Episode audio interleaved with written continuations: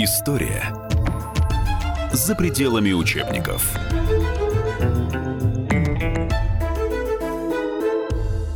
Добрый день, вы слушаете радио «Комсомольская правда». С вами в студии журналист Елена Ченкова. Как известно, с 2015 года Следственный комитет начал новое следствие по делу о гибели царской семьи, на сей раз при активном участии Русской Православной Церкви. И у нас сегодня большой эксклюзив. Комсомолке удалось поговорить с членом патриаршей комиссии, занятой в следствии, доцентом, заведующей кафедрой Российского государственного гуманитарного университета, кандидатом исторических наук Евгением Пчеловым.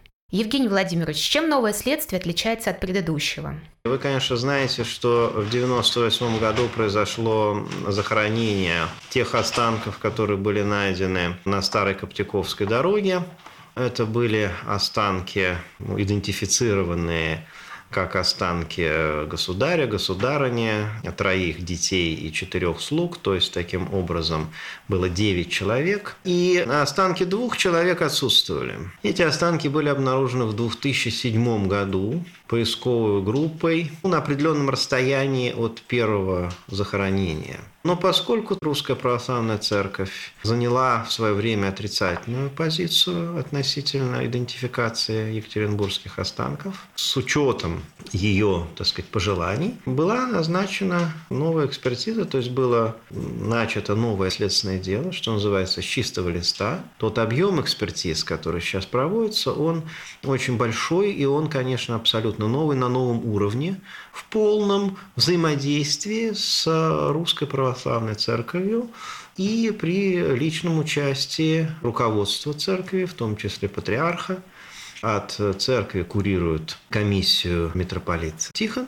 Так что вот это взаимодействие, с одной стороны, властных структур Следственного комитета Российской Федерации и, с другой стороны, Русской Православной Церкви, безусловно, делает новое следствие следствием более высокого качества, проведенные, проводящиеся экспертизы, естественно, более масштабными и более значимыми э, с точки зрения результатов, чем предшествующее следствие.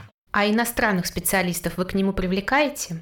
Иностранные специалисты привлечены в сфере генетического анализа. В сфере антропологии и судебно-медицинских экспертиз российские специалисты действуют. Но этого вполне достаточно, потому что у нас очень хорошие специалисты в этих областях. Генетики у нас тоже очень хорошие специалисты, но для, как говорится, чистоты эксперимента делаются экспертизы в зарубежных лабораториях. Независимо друг от друга. И здесь обезлично это делается. То есть те материалы, которые отправляются в эти лаборатории, ну, это материалы екатеринбургских останков Александра III, мундира Александра II, и вообще не имеющие отношения к Романовым ни в какой степени. Вот эти материалы отправляются обезличенно под определенными шифрами, которые проставлены лично патриархом и известны патриарху, там, ну, может быть, еще двум-трем лицам. Следствие идет не только по генетическому направлению. Также проводится экспертиза антропологического характера. Я могу засвидетельствовать, что действительно крупные ведущие антропологи привлечены к этому делу, ну, в частности, Денис Валерьевич Пижемский, проводятся экспертизы стоматологические, профессор Трезубов, э, в частности, участвует в этих экспертизах. Это все люди очень высокого профессионального уровня, известные и авторитетные в научной профессиональной среде. Что касается других экспертиз, то проводится также историко-документальная экспертиза. Здесь надо сказать, что привлечены специалисты, прежде всего историко-археологической направленности. Потому что принципиально важным является работа с э, документами, с конкретными источниками документального характера. А вокруг этого дела очень много различных версий журналистских или иных каких-то суждений, взглядов и так далее. И очень большое напластование разных как бы сведений, больше или меньшей степени достоверных или недостоверных или сомнительных, вокруг этого всего. Поэтому здесь важно идти от источника, от конкретных документов, подтверждается ли конкретными документами того времени э, то или иное утверждение или нет. Очень большая проблема в связи с этим, конечно, встает, и она решается. Это разрозненность тех документов, которые имеются по этому делу. Они хранятся в разных архивах, в том числе и зарубежных. То есть приходится выполнять определенную эвристическую задачу поиска и формирования э, комплекса, э, репрезентативного комплекса тех документов, которые имеются. А как вы работаете, коллективно или индивидуально? Чем занимаетесь именно вы? круг вопросов, который был поставлен перед экспертами и Следственным комитетом. Он достаточно широкий. Это вопросы, которые касаются исторических э, проблем, начиная от февраля 17 года, от отречения э, государя от престола, вплоть до работы предшествующей комиссии 90-х годов. И, конечно, один человек не в состоянии ответить на все эти вопросы, поэтому у нас работа построена следующим образом. Конкретные исследователи отвечают за конкретные участки, отвечают на конкретные вопросы. Мы, естественно, собираемся, обсуждаем это коллективно, то есть это и индивидуальная работа, и, конечно, коллективная работа, потому что по результатам мы должны будем подготовить общие, э, общий комплекс экспертиз историко-документальных, в которых должны найти отражение все вопросы, поставленные Следственным комитетом. Параллельно возникают разные другие вопросы. И в процессе работы назначаются новые экспертизы. Но окончательное решение по всему комплексу принимает эта церковь, патриарх. Наша задача представить ответы на те вопросы, которые поставлены перед нами Следственным комитетом. Уже удалось на что-то найти ответы? Безусловно, частично мы готовим или подготовили уже определенные экспертизы. Ну вот, в частности, я привлечен к кругу вопросов, связанных с отречением э, государя от престола, э, с исследованием материалов э, следствия Соколова, которое проводилось на местности в 2019 году и предшествующего следствия, потому что было еще следствие Наметкина. Но вот, в частности, вопрос о том, который на самом деле, мне кажется, несколько вторичным по своему значению, но тем не менее важным, принимался ли решение о, о убийстве царской семьи в Екатеринбурге или была санкция центральной власти. Вот этот вопрос, он вызывает споры. И среди нас, например, нет единого мнения, хотя я придерживаюсь точки зрения, что такая санкция, по всей видимости, была. Вот, но здесь как бы единого мнения нет. Я была на 9-часовой конференции в Сретенском монастыре, где ваши коллеги заявляли, что Ленин дал команду установить телефонную линию с Екатеринбургом прямо перед расстрелом. Ну, это действительно так. Я об Можно этом не говорил. Нет, я об этом не говорил. Э, об этом, насколько я понимаю, говорила Людмила Анатольевна Лыкова э, об этом вопросе. Вот. Но то, что пришла э, телеграмма в Москву через Петроград э, из Екатеринбурга о том, чтобы вот с, действительно э, напрямую снестись с Екатеринбургом и, значит, для решения каких-то вопросов. Она существует, эта телеграмма, она есть. Она была получена практически накануне э, всего этого события. То есть, по всей видимости, такая, такая санкция существовала. Мы не, не сможем, конечно, окончательно доказать это, просто потому что у нас нет документов да, из Москвы посланного. Ну и потом, как это шло, могли быть телефонные переговоры. Определенные данные свидетельствуют о том, что это по всей вероятности так. В любом случае, цареубийство – это результат деятельности большевистской власти – на каком бы уровне она ни находилась, на местном или на центральном, это преступление советского режима и большевистской партии. А всевозможные конспирологические версии вы изучаете? Задача следствия проверить все версии максимально возможные, понимаете, дать ответ на максимальное количество вопросов, в том числе на самые фантастические версии. Вот, ну, вот версия с отрубленными головами, она, конечно, носит э, фантастический характер. Или версия о спасении различных членов царской семьи тоже совершенно фантастические. Ну, ответы на них должны быть даны.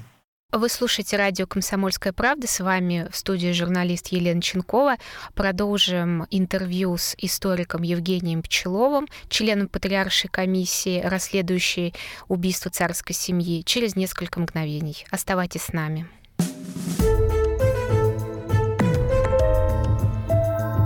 История За пределами учебников. Товарищ адвокат! Адвокат! Спокойно, спокойно. Народного адвоката Леонида Альшанского хватит на всех. Юридические консультации в прямом эфире. Слушайте и звоните по субботам с 16 часов по московскому времени.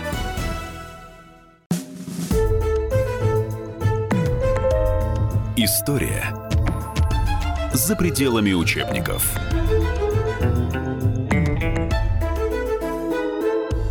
Добрый день, вы слушаете радио «Комсомольская правда». С вами в студии журналист Елена Ченкова. Как известно, с 2015 года Следственный комитет начал новое следствие по делу о гибели царской семьи, на сей раз при активном участии Русской Православной Церкви. И у нас сегодня большой эксклюзив. Комсомолке удалось поговорить с членом патриаршей комиссии, занятой в следствии, доцентом, заведующей кафедрой Российского государственного гуманитарного университета, кандидатом исторических наук Евгением Пчеловым. Справка на радио «Комсомольская правда». Расстрел царской семьи и их слуг, всего 11 человек, произошел в ночь с 16 на 17 июля 1918 года в подвале дома Ипатьевых, согласно постановлению Уральского областного совета рабочих, крестьянских и солдатских депутатов. Из отчета коменданта Ипатьевского дома Якова Юровского следовало, что тела облили серной кислотой, сожгли и закопали. Занявшие через 8 дней Екатеринбург-белогвардейцы начали расследование гибели Романовых. После двух предшественников его возглавил следователь по особо важным делам Омского окружного суда Николай Соколов, который продолжил дело и в эмиграции. В 91 году на Старой Коптяковской дороге близ Екатеринбурга были найдены останки, как сочла потом Генпрокуратура России, пяти членов царской семьи и слуг. 17 июля 98 года они были захоронены в Петропавловском соборе Санкт-Петербурга. Церковь эти результаты не признала. В 2007 году на той же дороге обнаружены предполагаемые останки цесаревича Алексея и Великой княжны Марии. В 2000 году царская семья была прославлена русской церковью Великих Святых. Ее члены почитаются как царственные страстотерпцы. В 2015 году Следственный комитет возобновил расследование по факту гибели царской семьи. Ученые рассказали, что на приписываемом Николаю II черепе найдена костная мозоль, возможный след от покушения на него в Японии в 1891 году. И в то же время отмечали, что состояние зубов у черепа очень плохое. Вряд ли император мог так запустить зубную полость. Однако знаменитый писатель Валентин Пикуль, в свою очередь, отмечал, что характерный жест Николая, теребление усов, на самом деле вызван желанием прикрыть плохие зубы. Вот что вы об этом думаете? Компьютерная томография, новейшие методы показывают, что есть следы на черепе, э, именно, видимо, от удара, эм, который произошел в Оцу э, во время путешествия наследника э, в Японию. Что касается зубов, то это вопрос очень сложный. Понимаете, дело в том, что действительно, как показал, профессор Трезубов, специалист области стоматологии, зубы черепа приписываемого, скажем, аккуратно и осторожно государю, возможно, черепу Николая II, действительно в очень, плохой, э, очень плохая сохранность их была. А вот, э, было видно, что стоматологическая помощь здесь или отсутствовала вовсе, или была минимальной. Но мы не можем, к сожалению, на основе документальных источников не подтвердить это, не опровергнуть. Дело в том, что никаких записей о стоматологических манипуляциях а, в плане государя нет, просто не было медицинских стоматологических карт. Вот, медицинские документы, конечно, есть, но они разрознены, и они касаются только конкретных случаев э, тех или иных заболеваний, а не в целом наблюдения за здоровьем пациента. Э, и эм, документального, так сказать, документально зафиксированного, вот, предположим, да, какой-нибудь, э, какого-нибудь текста, где было бы написано, что тогда-то, тогда-то лечились такие-то, такие-то зубы, там-то, там ставились пломбы, этого просто не существует. Этого просто не существует. Э, по дневниковым записям государя можно сделать вывод, что он посещал стоматолога, но очень редко. Это был доктор Кострицкий, Э, но э, посещал ли он просто его, так сказать, э, виделся ли он просто с ним и общался, потому что есть сведения о том, что он просто встречался и разговаривал с ним, а вот, а не занимался никакими манипуляциями. Вот здесь мы сказать тоже ничего не можем, сведений об этом сам государь нам не оставил. Ну, Пикуль, конечно, это не источник для того, чтобы да, на него ориентироваться, откуда он это все мог брать, он мог писать все, что угодно, в принципе, поэтому здесь данных нет.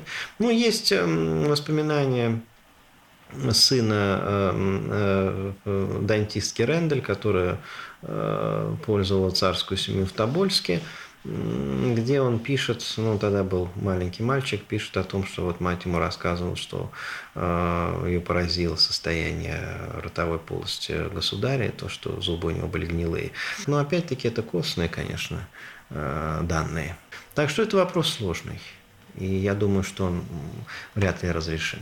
А что показала эксгумация останков Александра Третьего? Вы имеете в виду генетическая экспертиза? Да.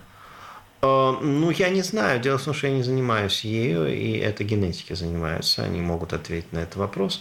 Но то, что мне известно, э, что, что, то, что мне известно, так сказать, из, из открытого, из открытой информации, это то, что э, существовала версия, и она, в общем, периодически возникала в разной, ну, я бы сказал, такой не очень серьезной литературе, псевдоисторической в большей степени, о том, что якобы, значит, Александр III был отравлен. Но это оказалось не так. Что, в общем, и следовало ожидать. Евгений Владимирович, в какую сторону сегодня перевешивают факты? Екатеринбургские останки царские или нет? Э, это сложный вопрос, на него нельзя ответить однозначно. Я думаю, что э, мы можем об этом говорить только после того, как э, основная часть экспертиз будет завершена и сопоставлена друг с другом. Вы сейчас в начале пути или на финише? В процессе, в процессе, в процессе. Здесь нету сроков. Э, очень правильная позиция церкви, лично патриархом высказывавшаяся, о том, что спешки никакой, приурочивания к каким-то датам, событиям и тому подобного нет. Какие-то экспертизы уже сделаны, вот антропологические в частности, какие-то еще продолжаются, как наши, например, или генетическая экспертиза. К сожалению, круг вопросов не уменьшается, а скорее, так сказать, расширяется, потому что какие-то моменты требует более, может быть, детального, глубокого э, исследования. А у кого больше спорных ситуаций? Вы знаете, спорных ситуаций хватает у всех. Ну вот возьмем мы вопрос об отречении Николая II. Сейчас вот э, очень активно э, пропагандируется, большой популярностью пользуется версия о фальшив, фальшивом документе, о том, что отречения не было, о том, что все документы, связанные с отречением, фальсифицированы. Вот эта версия нам представляется крайне сомнительной. Вот. Но ответить нужно на основе анализа самих документов, которые, кстати говоря, мало кем исследовались мало кем, мало кто их видел вообще в реальности. Вы видели? Я видел, конечно. Но это они находятся на особом хранении, это особо ценные документы Российской Федерации, поэтому они не выдаются так просто, конечно, людям. И на выставках, если мы видим, например, экземпляры, э, написано отречение, это акт, скажем так, об отречении Николая II, вы видите не, не подлинник, конечно, вы видите муляж. Но мы стараемся работать, безусловно, с подлинными документами, настолько, насколько это возможно. Вы слушали эксклюзивное интервью с заведующим кафедрой Российского государственного гуманитарного университета, кандидатом исторических наук, членом Патриаршей комиссии, занятой в следствии по делу о гибели царской семьи Евгением Пчеловым. С вами была Елена Ченкова. Оставайтесь с «Комсомольской правдой».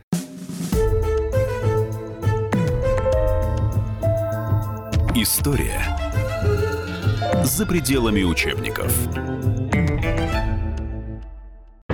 Мигранты и коренные жители.